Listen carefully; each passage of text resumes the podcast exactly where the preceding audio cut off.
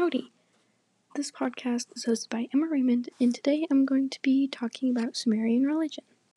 Now, you might be wondering, what was the religion of Sumer?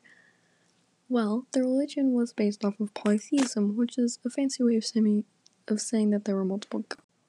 What was the religion of Sumer, you might ask? Well, the religion was polytheism, which is a fancy way of saying that there are multiple gods. One of said gods was Anu, the king of the gods and lord of constellations. Another question that you may be asking was what did people do for their gods or goddesses?